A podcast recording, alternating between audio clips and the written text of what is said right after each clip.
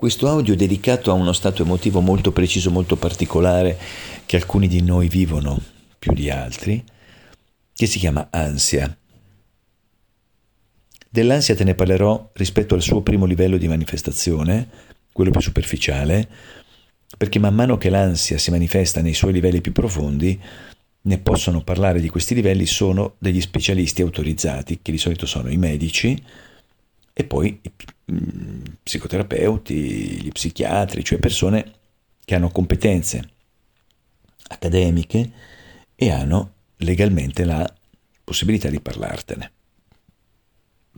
Come ti dicevo, io mi fermo al primo livello, quando c'è l'ansia, che deriva da anxium, che è soffocare, si manifesta con quelle risposte fisiche che se le elenco eh, sono vedrai in parte quelle che anche provi tu, e cioè la salivazione si azzera, secchezza delle fauci, dicono i medici, cominci ad avere una sudorazione più abbondante nella zona della fronte, delle ascelle o le mani, cominci ad avere una tachicardia, cioè il cuore batte più veloce perché vai in affanno, ansium soffocare, questa è l'origine della parola, e quindi ti devi, insomma, devi respirare con più rapidità ed ecco che il cuore deve pompare più sangue per ossigenarlo.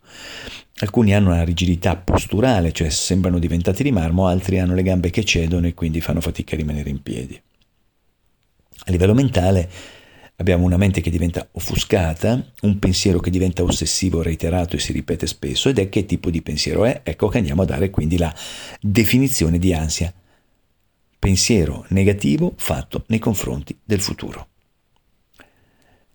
L'ansia te la produci da solo, è il prodotto del pensiero, è un prodotto soggettivo.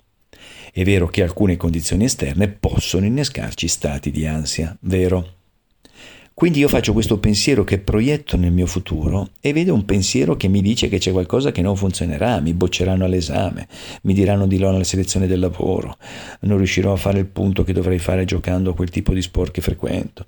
Voglio uscire con una persona e vedrai che mi sento dire di no, che con me non ci vuole uscire. E situazioni similari, cioè cambieranno i contenuti, ma la struttura rimane la stessa pensi al futuro, questo futuro che non possiamo prevedere ci inquieta, in alcuni soggetti l'inquietudine sale, comincia a raccontarti una serie di cose a livello di testa, il tuo dialogo interno comincia a dirti delle cose, i tuoi pensieri diventano reiterati, presenti, ripetuti, ossessivi e sono pensieri scuri, noi diremo negativi, di cose che non funzionano o rischiose o pericolose per te. Quindi una delle cose fondamentali da fare per trasformare questo innesco di pensiero che può diventare ansiogeno sempre più e andare più in profondità, nei primi livelli conviene fare una cosa importante, switchare, si dice, cioè switch, cambiare, girare l'interruttore, no? quindi accendere spegnere, cambiare il pensiero, cambiare il pensiero. Allenati rapidamente a pensare a cose più arricchenti, più positive, più performanti. Tra pensare che un aereo cadrà e pensare che un aereo atterra è sempre una questione di pensiero perché non lo sai fino alla fine del viaggio. Certo che l'aereo per definizione potrebbe cadere, ma la statistica ci dice che il mezzo più sicuro al mondo per muoversi è l'aereo. Il problema è che quando un aereo dovesse cadere la quantità di persone che purtroppo muoiono è molto più alta, quindi l'evento è più eclatante, ma guarda che se vai a vedere i numeri è più rischioso camminare per strada, è più rischioso rischiare di farsi investire piuttosto che andare a farsi un giro in aereo. Allora, ansia, la produci tu, è un tuo pensiero, è di tipo negativo.